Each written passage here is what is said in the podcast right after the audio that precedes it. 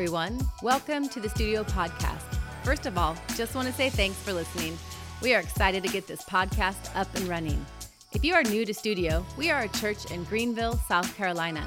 Our heart is to create a place where God and people meet so beautiful things can happen and beautiful things are created. Thanks for listening. And with that, let's get right to it. And tonight is actually a, a topic that's actually, I think, incredibly important. I think every topic is, but this one has a special place in my own heart. It's my most rawest, it's my most deepest, if you will, in regard to topic to talk about. I believe it's incredibly important and it's relevant to every human being on the face of the earth. And I'm talking to you, so it's very relevant to everyone in this room. But I want to start off with a story and it, um, it took place in the mid 1900s. Before advances in technology were made, breaking the sound barrier seemed impossible. Going from transonic speed to supersonic speed was unheard of in the early 1900s. By the 1940s, many engineers were still saying it couldn't be done, that there was a limit to how high we could fly, that the sound barrier was not meant to be crossed. But some engineers did believe and worked to prove themselves right. The sound barrier was broken by Major General Chuck Yeager. Before his flight, at least two other pilots had attempted and ended up giving their life. Why? Because during that time, right before you hit the sound barrier, there was a violent shaking of the plane, and the pilot made fatal mistakes. They tried to slow down and in so lost control and the planes crashed. When Yeager went up, the same exact thing happened. The plane shook violently as he approached that transition point, which is around 717 miles per hour. And while his first instinct was to, to let up, slow down, or even try to turn around and give up, he insisted, decided to push harder and go faster and continue full steam ahead. Then it happened. The famous sonic boom that was heard by those on the ground, he had done it. He had broken the sound barrier. And you know what he said? He felt immediately after that? Smooth sailing. I believe our future is on the other side of a barrier. You know, this is one of those talks where if, if you're not in this particular season, you don't realize how relevant it will be relevant to you at some point. And some of you may even say, Man, I wish I heard this a while ago. So, my, my uh, encouragement to every person in this room is pay attention, write some notes down, because at some point this may come in handy. Can we do that tonight? I'm making all of you nervous. You're like, What are we talking about? Tonight, I want to talk about a very distinct part of being a human, and that's called emotions. It's called what we feel. I remember the young boy just feeling like there's this tornado is inside of me. And it was chaotic, it was confusing, it was, it was unsettling in many ways. Something would happen, and it was like this tornado just got activated inside. And, and as a young boy, I remember just like not sure what to do with it. I would cry very easily. I was, my parents said I was very good at expressing myself. And so, as a young boy, and I didn't realize it, but I, I looking back, I realized I, I knew how to feel deeply. I felt everything deeply. And to this day, I still do. And, but it was interesting as a young boy, not, not sure what to do or how to handle this tornado, as I classically used to call it, is I would just go live in my head. And it was really good in the head because everything quieted down. The tornado just kind of was no longer around. I wasn't confused. I wasn't unsettled. Uh, there wasn't any more chaos. It was like, oh, I'm just going to live in my head. And obviously, at some point, that, that doesn't work anymore.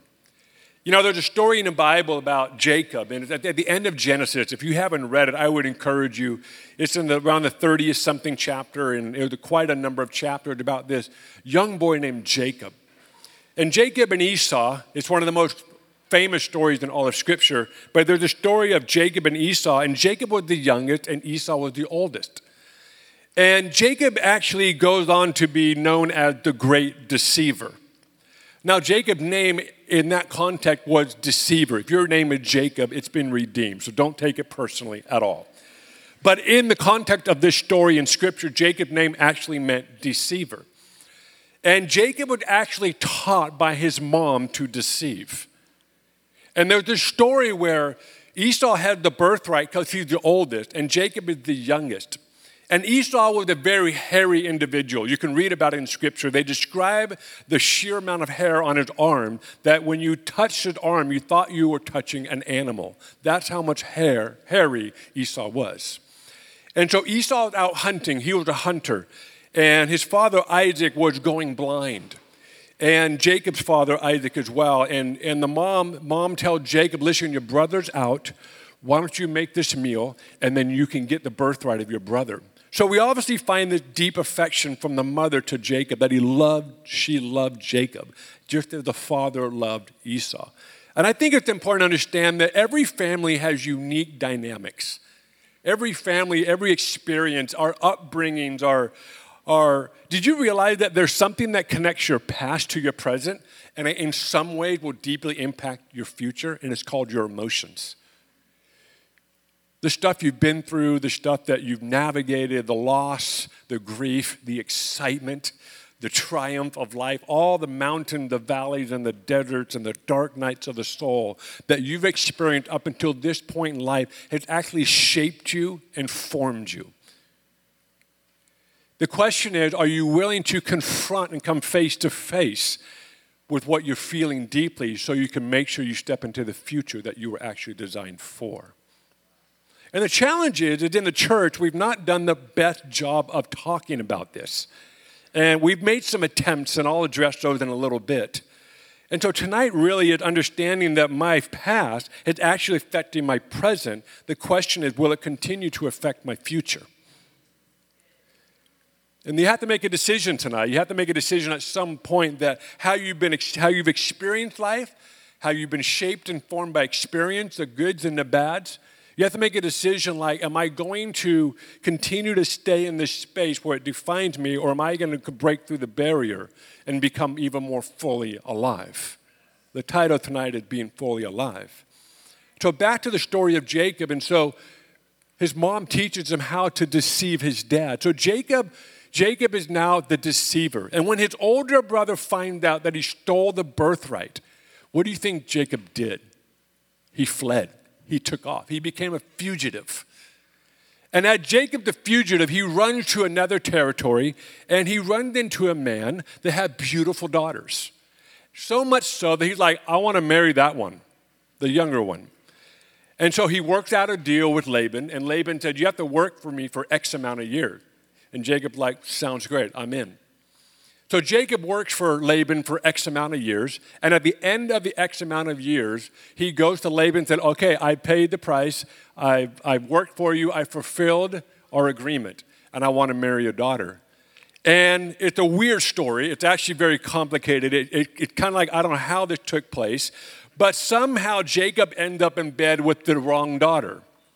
And he wakes up in the morning and he goes, Wait, this is not the one I worked X amount of years for. So he goes back to the in father in law, his new now father in law, and said, What's going on here? I did not work for her, I worked for her. And the father said, Oh, my oldest daughter needs to be married first. It's funny that your dysfunction, you usually find somebody else in life that's better at it than you.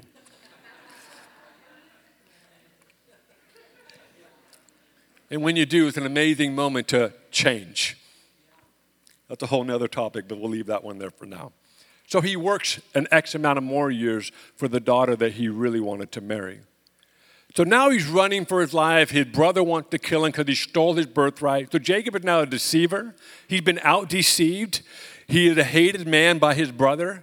And there comes a point where he hears news that Esau is coming to meet him. And Jacob panics. But by now, Jacob is very wealthy. He's found a way to become wealthy, not by the most righteous means. I'll just put it that way. He was very conniving, he was great at deception, and he was very creative on getting wealthy. So now he's an incredibly wealthy man. He hears about his brother that is coming to get him. And there's this point in the story where he begins to panic, understandably so. And he thinks, okay, I need to divide all my wealth. I'm going to put, put them in different companies because if he attacks this one, I still have all this. And you can see him just trying to figure out what am I going to do? My brother's coming to see me. And so he, if you get into the story, he basically, okay, this is what we're going to do. I'm going to, I'm going to have a procession of my wealth. So he began to divide his wealth in like a procession. All right, you go now, you go now. And he basically wanted to send his brother a message I am very wealthy and powerful. It's interesting when you have a dysfunction like Jacob, you just project what you want people to see.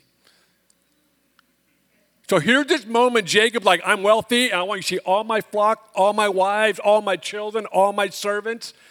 And so he sends them out, but then he realizes he's got to come face to face with God. So he sends his family, he camps them here, he goes to the other side of the creek, and he begins to call out to God. And then all night long, Jacob wrestles what they say with a man who ended up being an angel of the Lord. And I don't know how this worked, but somehow Jacob was able to apprehend this angel, this man, and he would not let him go. And the angel's like, listen, the sun's coming up. I'm done doing this wrestling thing. You need to let me go. And Jacob said, You're, I'm not letting you go until you bless me. And the angel says, Fine, and dislocates his hip. It's one of the most mysterious passages of Scripture. So Jacob's hip gets dislocated. And then the angel, the man says, I bless you. Your name is no longer deceiver, it is now Israel. Now, Jacob had a limp the rest of his life. When we're talking about our emotions, something that we need to understand that our future is actually on the other side of how you process and deal with your emotions. And at some point in your life, you come face to face with you. You can sweep it under the rug, and that's what we've been teaching in the church. Just declare more scriptures. Just say more declarations. Get X person to pray for you. I love all of that, and I think it's important and I think it's crucial, and I'm not knocking on it, but I'm saying sometimes that is just simply sweeping under the rug what actually needs to be confronted. And at some point, the, the more you sweep under that rug, that rug's not going to be big enough to cover everything. It's going to now compound in such a way that it will, it will pop, it will show up in some area of life. So we have to ask the question are emotions wrong or bad? Are they, are they, what is this thing? What is this, as I called it the young kid looking back, going, it was a tornado. I had no idea what to do with these emotions. So I just lived in my head for a long time. I wonder how many of us are living in our head because we don't know how to deal with this. Because in the head, it's quiet. You can control that world. You can, you can really have your hand on that one. But when you start allowing this to be felt, you don't have all the control. And so we have to ask the question so, emotion, what are emotions? You know, culture today says you are what you feel. You are your emotions. That's what culture says today. That's actually not very biblical. That's very modern, that's very postmodern thought. A biblical perspective on your emotions is this you're a human living in a broken world and you need Jesus to disciple your emotions. Let me say this again. You are not what you feel. What you experience emotionally is not what defines you. What it means is you are a human being living in a broken world that needs Jesus to disciple that. You know, when you look at the gospel, there's one person that is um, really, really fun to talk about. His name is Peter. And Peter, um, Peter felt deeply. Let's just put it that way. Peter was a guy that felt deeply, and everyone knew it. I mean, when you tried to arrest Jesus, he chopped your ear off. I mean, he had some deep emotion, like he was willing to kill. He had bad aim, but he was willing to kill. But he chopped your ear off. When he sees Jesus out on the water in the middle of the night, in the middle of a storm, he's the first one getting out of the boat. And he eventually starts to sink, and Jesus saves him. He's the only one that rebukes Jesus. You have to feel deeply to have the guts to rebuke Jesus. So here we have this idea that Peter was incredibly, he felt everything. Like he had the hardest time not feeling. And that's the guy that Jesus said, I'm going to build my church with this guy. I'm going to build a church on this rock. What did Peter do? He submitted his life to Jesus to, so he could be discipled, not just in his mind, not just in his body, and not just in his spirit, but in his soul, the very essence of who he is. And when, G- when Peter submitted himself to Jesus, Jesus was able to disciple him take all of that raw emotion and was able to curate it, cultivate it, actually increase it. And we are here today because Jesus said, I'm building my church on this guy right here. What's my point? The goal isn't to feel less emotions. The goal is to actually feel more. And some of you, that's terrifying. You're like, so this tornado now going to go from a cat 2 to a cat 5? In some ways, yes. But what we're talking about, I think if I asked the question, who wants to be fully alive in this room? I think everyone would say, that would be me. No one would say, no, I want to be half alive. Everyone's going to be like, I want to be fully alive. In order to understand being fully alive, you have to fully understand the emotional makeup of who you are as a human being. In May of 2018, I was in a unique season of my own life where I, I, as a pattern for the last 20 years, up until I was 42 years old at, time, at the time, I have had a leadership coach in my life. Someone that I've met with once, twice, three times a year, and I would get homework assignments on growing as a leader. It's just a habit I started in my young 20s, and it continues today. And I in a pro- I wanted uh, right around beginning of uh, 2018. I hired a leadership coach from a leadership organization, a very reputable one, and some of you probably have heard of this. Uh, just a very reputable, reputable leadership organization, and they basically coach leaders all over. This particular guy was introduced to me by a friend of mine, and he's now become a, a friend of mine and he coached division one athletes division one coaches uh, some of the largest churches the pastors the largest churches in the nation as well as different organizations and ceos all of who you would know today. And i got i got was able to meet with this guy and i said will you coach me for the next year? It wasn't cheap but it but he said yes. And so, and part of his process as he starts his coaching process, he has you take a test, which is called the 360 profile. And some of you might be familiar with this. And what it is, is you send this test, this questions, to six people in your life. So you send it to two people that you're leading, two people that are peers in your life, and then two people that are like fathers and mothers, or maybe boss or manager in your life. And so what you're doing, all this feedback comes in and it's put together in a really cool, you know, data stuff. And you basically are getting 360 degree feedback on you as a person. And then you take the same test. So it's really interesting because you get to see what you, how you see yourself and how everybody's experiencing you. And that's the areas of focus of growth. So I took the test. I've taken, I think, three or four times prior to this. Some of you are like, ooh, I want to take that. It's actually really insightful. And so I took the test. I get a call from my new leadership coach two weeks later. Said, hey, I got the test, the results from the test. And I was excited, like, yeah, because I, I just, a pad, love growing as a leader. So he called me up and he said, I got your results, but I have to tell you, Eric, you are in the top two hardest leadership dynamics I have ever come across. And I'm sitting on the phone, I'm like, oh, yeah.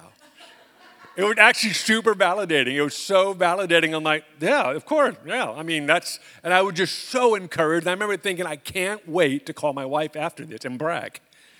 That was literally a thought I had. And he's telling me why, and he, I'm, what are the reasons? And he t- listed them out. I'm like, yeah, that makes, actually, that's, yeah, that's actually spot on. And I hung up the phone. I called Candace, and I'm all excited. I'm all, I remember where I was. I remember it vividly. Called to, hey, you wouldn't believe it. My coach just told me X, Y, and Z. And I don't remember what she said, but I'm just like super encouraged. So I hung up the phone, and all of a sudden, my entire world began to crash. It was the first time in a really long time, actually, maybe ever, I gave myself permission to feel. I gave myself permission. It was actually forced on me. This is really hard to navigate everything that I'm navigating. By the next morning, uh, I am now having chest pains, full blown chest pain. Now, at the time, I thought it was something I ate, which is usually the first, like, oh, something I ate, you know, I just kind of feel pressure. Well, when two or three weeks goes by, it's like, mm, that wasn't the pizza I ate two or three weeks ago. Something else is going on here. And about a couple weeks in, I tell Candace, I said, um, something's up. I'm feeling so much pressure on my chest. It's now 24 7. So this is the May of 2018. We now get into June, 24 7 chest pressure. And we get into July. And around all of this time, I, we met with our, our executive team at the time, about four or five people. And I'm telling, hey guys, I'm you know, I'm just telling them everything. I didn't know much at the moment, but I knew enough to say something's up. And looking back, I was basically having a mental emotional break, is what was happening. And I said, um, and so the team took all my responsibilities, everything. The only thing that I kept um, was speaking. It was the only thing I got excited about. Everything else just triggered me massively. So I get into July, and then the Carr fire happened. And for those of you that don't know what that is, the Carr fire was a forest fire that came through Redding and took out 1,200 homes in Redding, California. And 40 something percent of our city was evacuated. It was an absolute disaster. And it was a fire tornado. I mean, you can go look it on the news. It was, it was horrible. So now we've got this massive disaster, natural disaster happening in our city. A um, bunch of our churches, you know, evacuated. I mean, it's just, you know, it's just chaotic. And so it's like, oh yeah, we're just, you know, we're just sucking it up, if you will. So July comes. Now, by the time we get to August, I had lost all control of thought processes. That by now, my entire goal was to get up in the morning and be as numb as possible.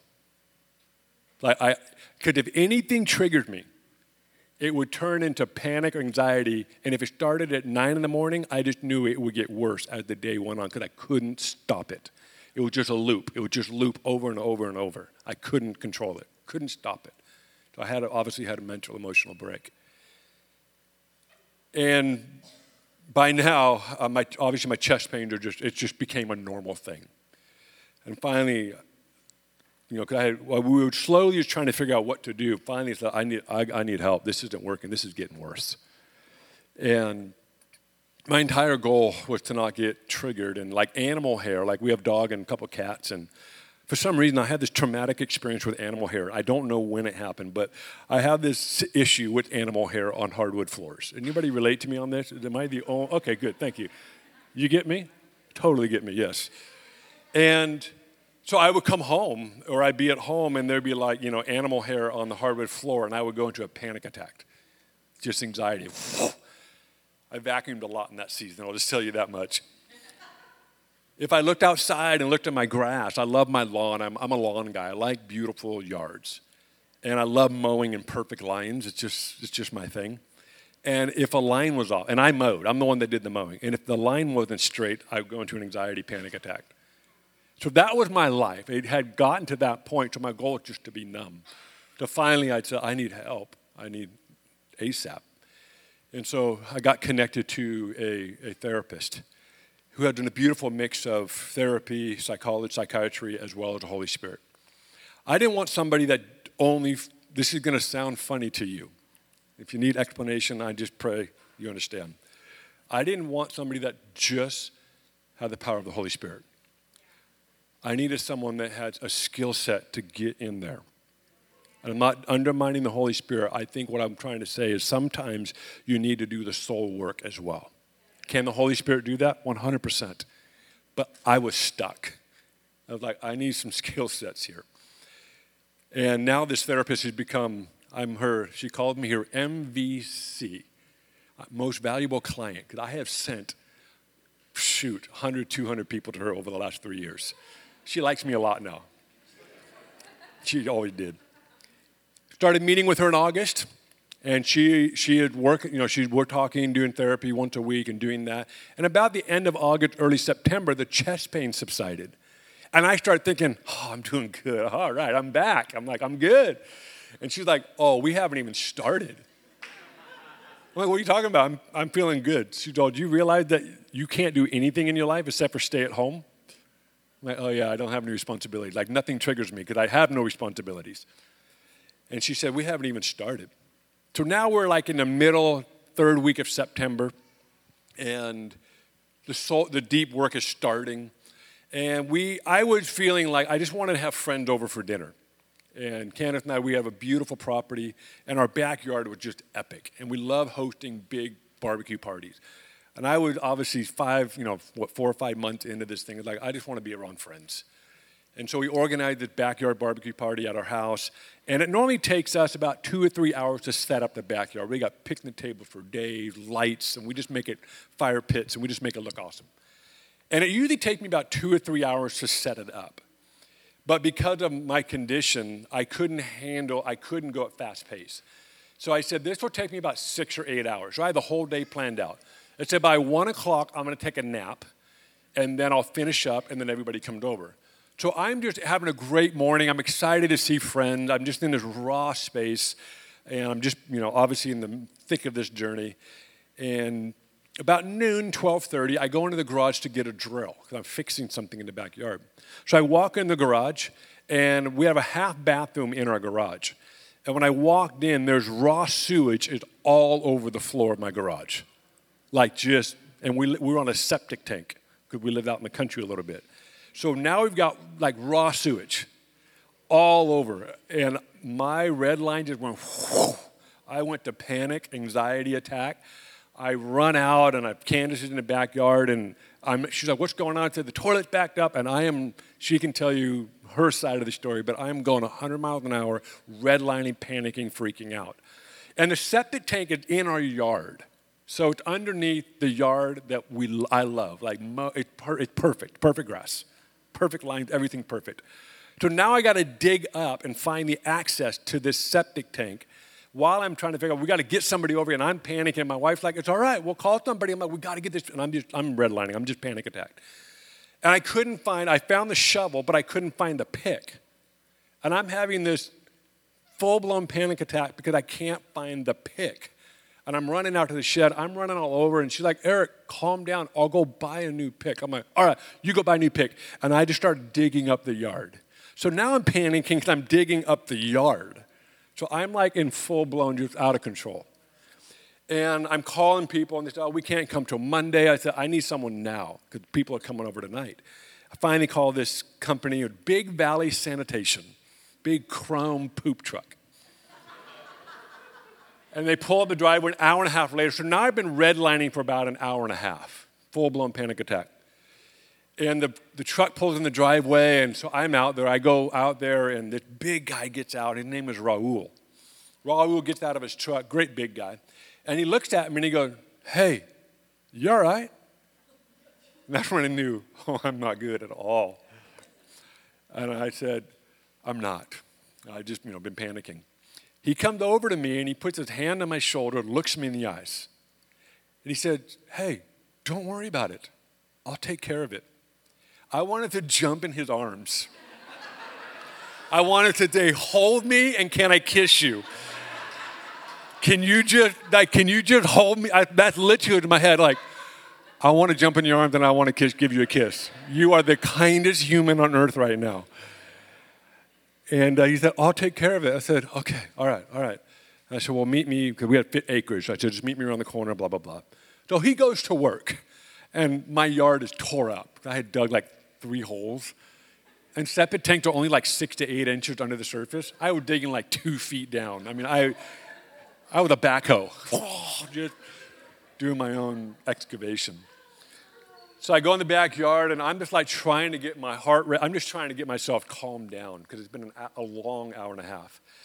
So he goes to work and he's pumping our septic tank out, and I'm just trying to calm down, putting around, just trying to find my norm again.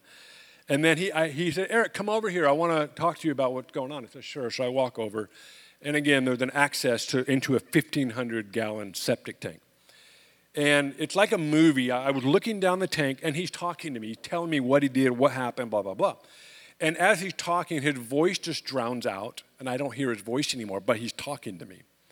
And I heard the Lord say, Eric, this is what I'm doing to you. I'm pumping crap out of you. Now, did the Lord say crap? He did to me. And I said, All right. And that's when I knew this was going to begin the dark night of my soul for the next three months. So we get into like September or October, and I am, uh, I am fragile. I'm really fragile.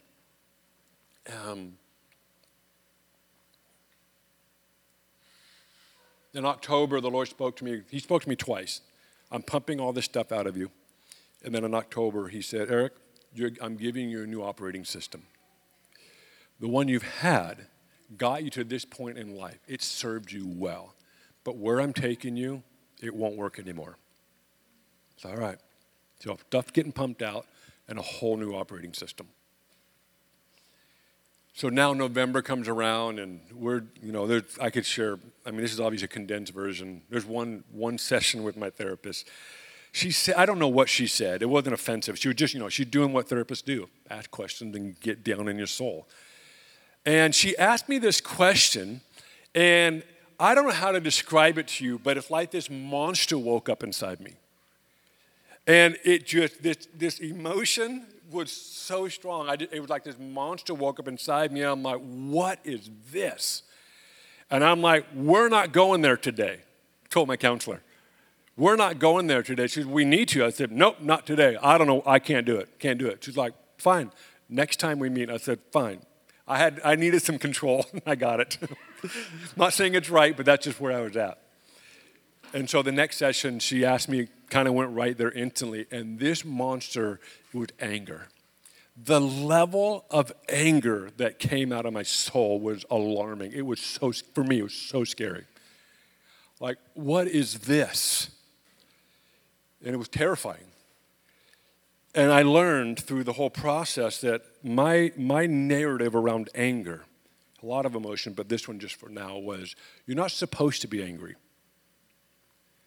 and you're not allowed to be angry. And I legitimately thought that was the Holy Spirit. Uh, that was literally the narrative. Oh, that's the Holy Spirit. That's the Holy Spirit for 42 years of living. So I never fully felt anger, just found ways to dodge it. And was one time she asked me some question, and I'm like formulating an answer. I'm like, well, you know, it's like, and I'm like kind of just slowly articulating this response to her. And she's like, What are you doing? I said, Well, I want to make sure I get it right when it comes out of my mouth. She said, Stop editing your thoughts. I wanted to project something, just like Jacob. I want to project what I want you to see, but I don't want you to actually see who I am. So we get into, so now we're like, it was the dark night of the soul. We get into early December. So now we're eight months in. And I, I, I, don't know how to describe it other than I was just emotionally numb, but I was, I was leaning in. And so we get into early December. There was a 10 day stretch that was the last 10 days, it was, it was the worst by far. And the last three days in particular were just horrible. It was my personal hell, at least this stage in life. And um, one evening, I go out to the garage to get some dog food for my dog. And I, get, and I go out and I walk in the garage, and the septic is now backed up again. There is raw sewage all over my garage again. Now, to be honest with you, I had no emotion to respond with. I was like, there, nothing was left. I've been stripped down to nothing. I looked at the, the sewage, and I'm like, okay, all right. I walked back in the house, and I go, Candace and the girls were sitting there. I said, the toilet's backed up again and it's all over the garage. And she looked at me like, didn't know if I was going to panic, anxiety. I said, I'm all right, but we just need to get this. She's like, yep, we'll just, we'll get it fixed tomorrow. Great. So I wasn't panicking, which is progress. And then I call a plumber. He comes over, and it wasn't the septic tank. It, I don't want to go into the detail because it's rather gross, but anyway, it needed to be cleaned. The line needed to be clean. So he spent about 20 minutes cleaning out the line with the snake, and he's doing a job. And and I'm back in the house just hanging out with the family. And then he knocks on the door. Eric, can you come out real quick? I want to show you what happened. I said, sure. So I go outside and he shows me what he's doing. And again, the same scene happened all over again. He's talking to me, but his voice drowns out. And I hear the Lord say this, and that will take care of it. And so I woke up the next morning, I knew everything changed, but I was naked to the core. And it took me about nine to 12 months to fully kind of get back to a new capacity. I want you to make a note of that a new capacity. And I really struggle with I don't have the same capacity that I did before this. And my therapist told me it's because it was filled with a lot of crap. It's like, oh, that makes sense. So I spent the next nine to 12 months just rebuilding an oper- or getting a new operating system. So tonight, I want to give you some tools that I think will be helpful. And again, this is, this is a much longer story, but I want to give you a couple tools that were really helpful. When I was in the chest pains and when, it, when they went away, I could make them come back. Like it, was, it didn't take much. I could just have a certain thought, and my chest just felt so much pressure. And so my therapist, she said, I want you to not avoid that pain. I want you to actually go into it. Like, all right, what did that look like? She said, well, when it comes, don't avoid it. Don't like try to get out of it. Like just sit in it. I said, all right. And then she said, when you're feeling it, instead of trying to get out of it, ask God what He says about it. Like, all right. So this was like in, I think, August all the way to December. Every morning, with the exception of a few, I would get up at 5:45 a.m., cup of coffee, my Bible, and I would sit on the corner of my couch before the house was awake, and there was a lamp, me, my Bible, my coffee, and my couch. And I would sit there. And like I said, I could make this chest pain come. I could, I could make it come. And so every morning I sat there.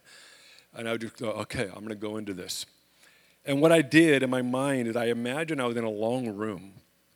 On the other side of the room, there was a table. And when I, when I would feel the pain, I would, I would identify what caused that. And it was different. Sometimes it was an experience I had, sometimes it was an instance or something someone said or a situation. And there were obviously dozens of them because it took me months to get through at least that part. And I would put this thing on the other end of the room on the table. And then in my mind, I would walk towards the table and I would ask God, What do you say about that? And by the time I got to the table, it would be gone. And that's when I knew that He took care of it. So sitting in it and getting a new narrative on it was one of the biggest tools I have ever received in my life. It went from having to do every morning for 30 minutes to an hour, sometimes an hour and a half, two hours of just sitting in it, to where now, in a moment, I can sit in the pain and I can acknowledge what it is and give respect to it. And I think that's the challenge with our emotions. We're told not to respect our emotions. And so if we're not defined by our emotions, if we're not if that's not who we are, then what a beautiful opportunity to give our emotions and recognize I'm a human being living in a broken world. And this is every emotion that we experience is an invitation to God. Every experience that you experience is actually God saying, Come closer. And what's crazy is, is he's, he's not scared of it. Some of you might be really angry with God, but you've never given yourself permission to be angry.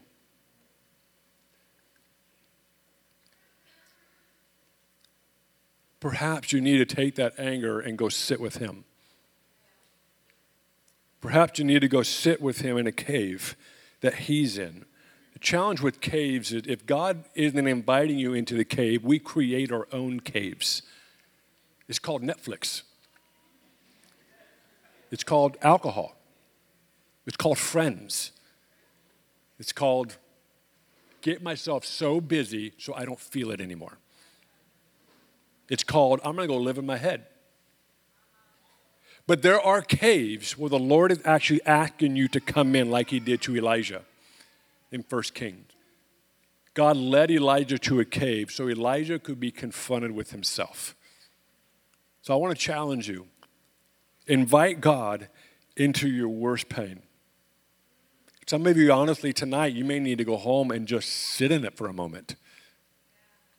And instead of trying to scrap your way out of it, just feel it and then ask God to meet you right in it. And I wonder if, if our goal has always been I don't want to limp.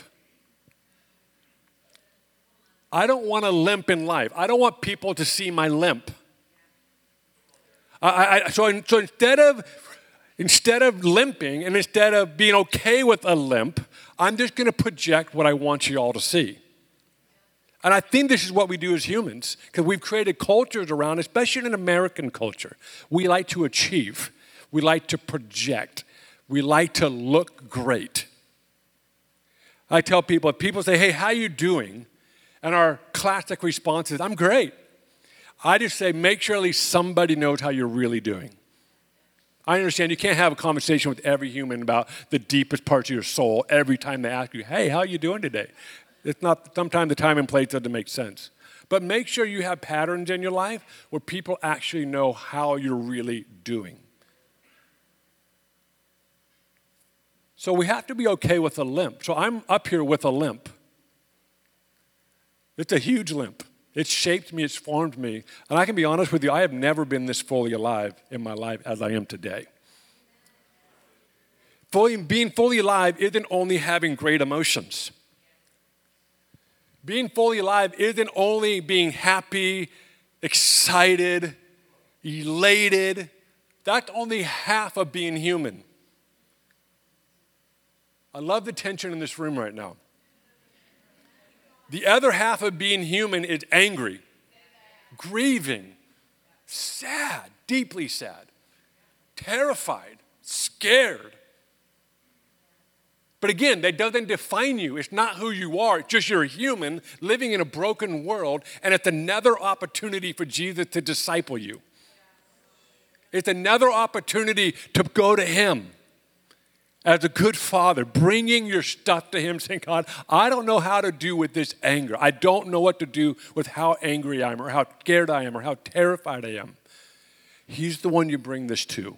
And guess what? In these moments, sometimes it's not a moment, sometimes it's months, sometimes it's a while. Sometimes it's longer than what you expect, which brings up my next point. Don't put a timeline on your process. I met with a friend this last week, and she was telling me just what she's processing. It's a lot of stuff. And I'm very well aware of what she's going through as far as I work, she's very close to us. And she says, Man, I really want to get this taken care of in the next week because something's coming in about a week. There's, I, I got to focus on that. And I just said, Hey, I want to encourage you, don't put a timeline on your process. So if our goal is to just get out of it, then we put timeline. But if our goal is to be okay with the limp, then we become fully alive and we become blessed.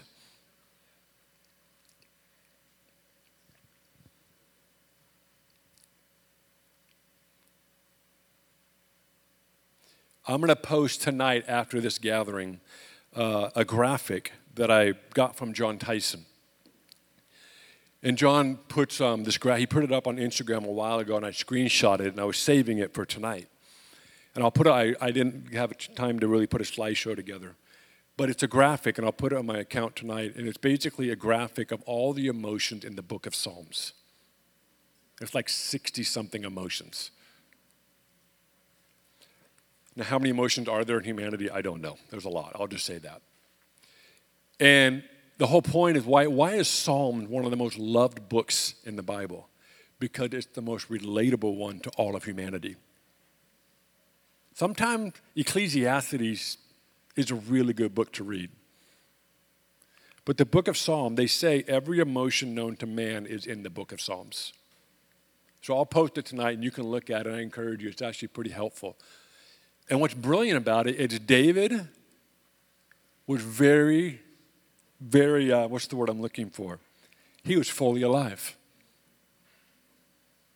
The guy knew how to communicate his emotions. He knew how to communicate in song and poetry. He had a massive outlook, and that's the book of Psalms right there. What's beautiful about it is sometimes the psalm would end with going to God, and sometimes that was it. He was okay. And this is the guy that God said, that guy's after my heart. So we have to understand that there's something that we need to recapture in our lives today. That to be, to be fully human, to be fully alive, is to be aware that we are designed to experience emotions. What we do with them is one of the greatest opportunities and invitation to go to Him. So why don't you stand? I'm going to pray for everyone.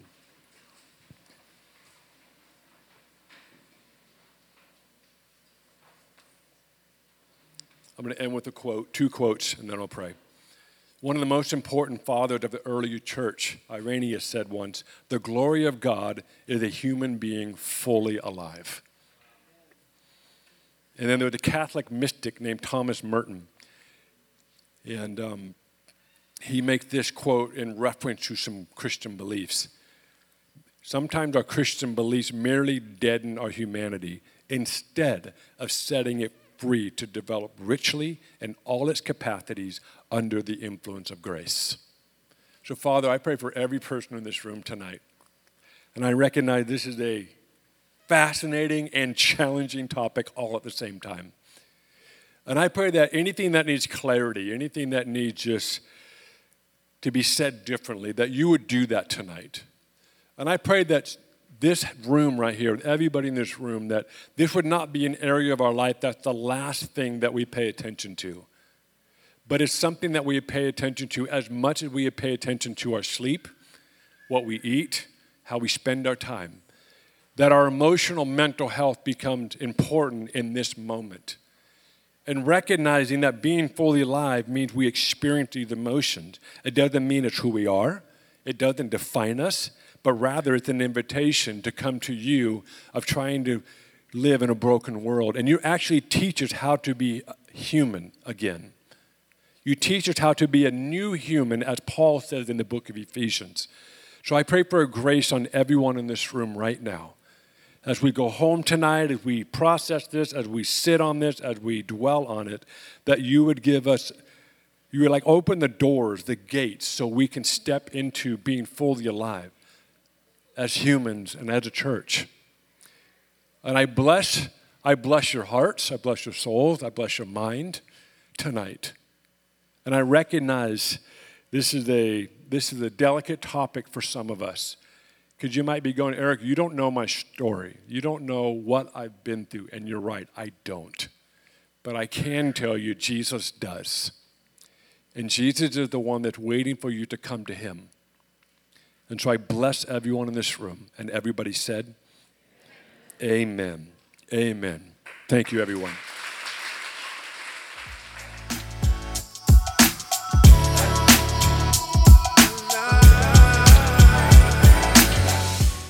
Listening to today's talk. If you're interested in learning more about Studio here in Greenville, you can check out our website, studiogreenville.com, and you can give us a follow on Instagram. Our handle is studio.greenville. Have a great week.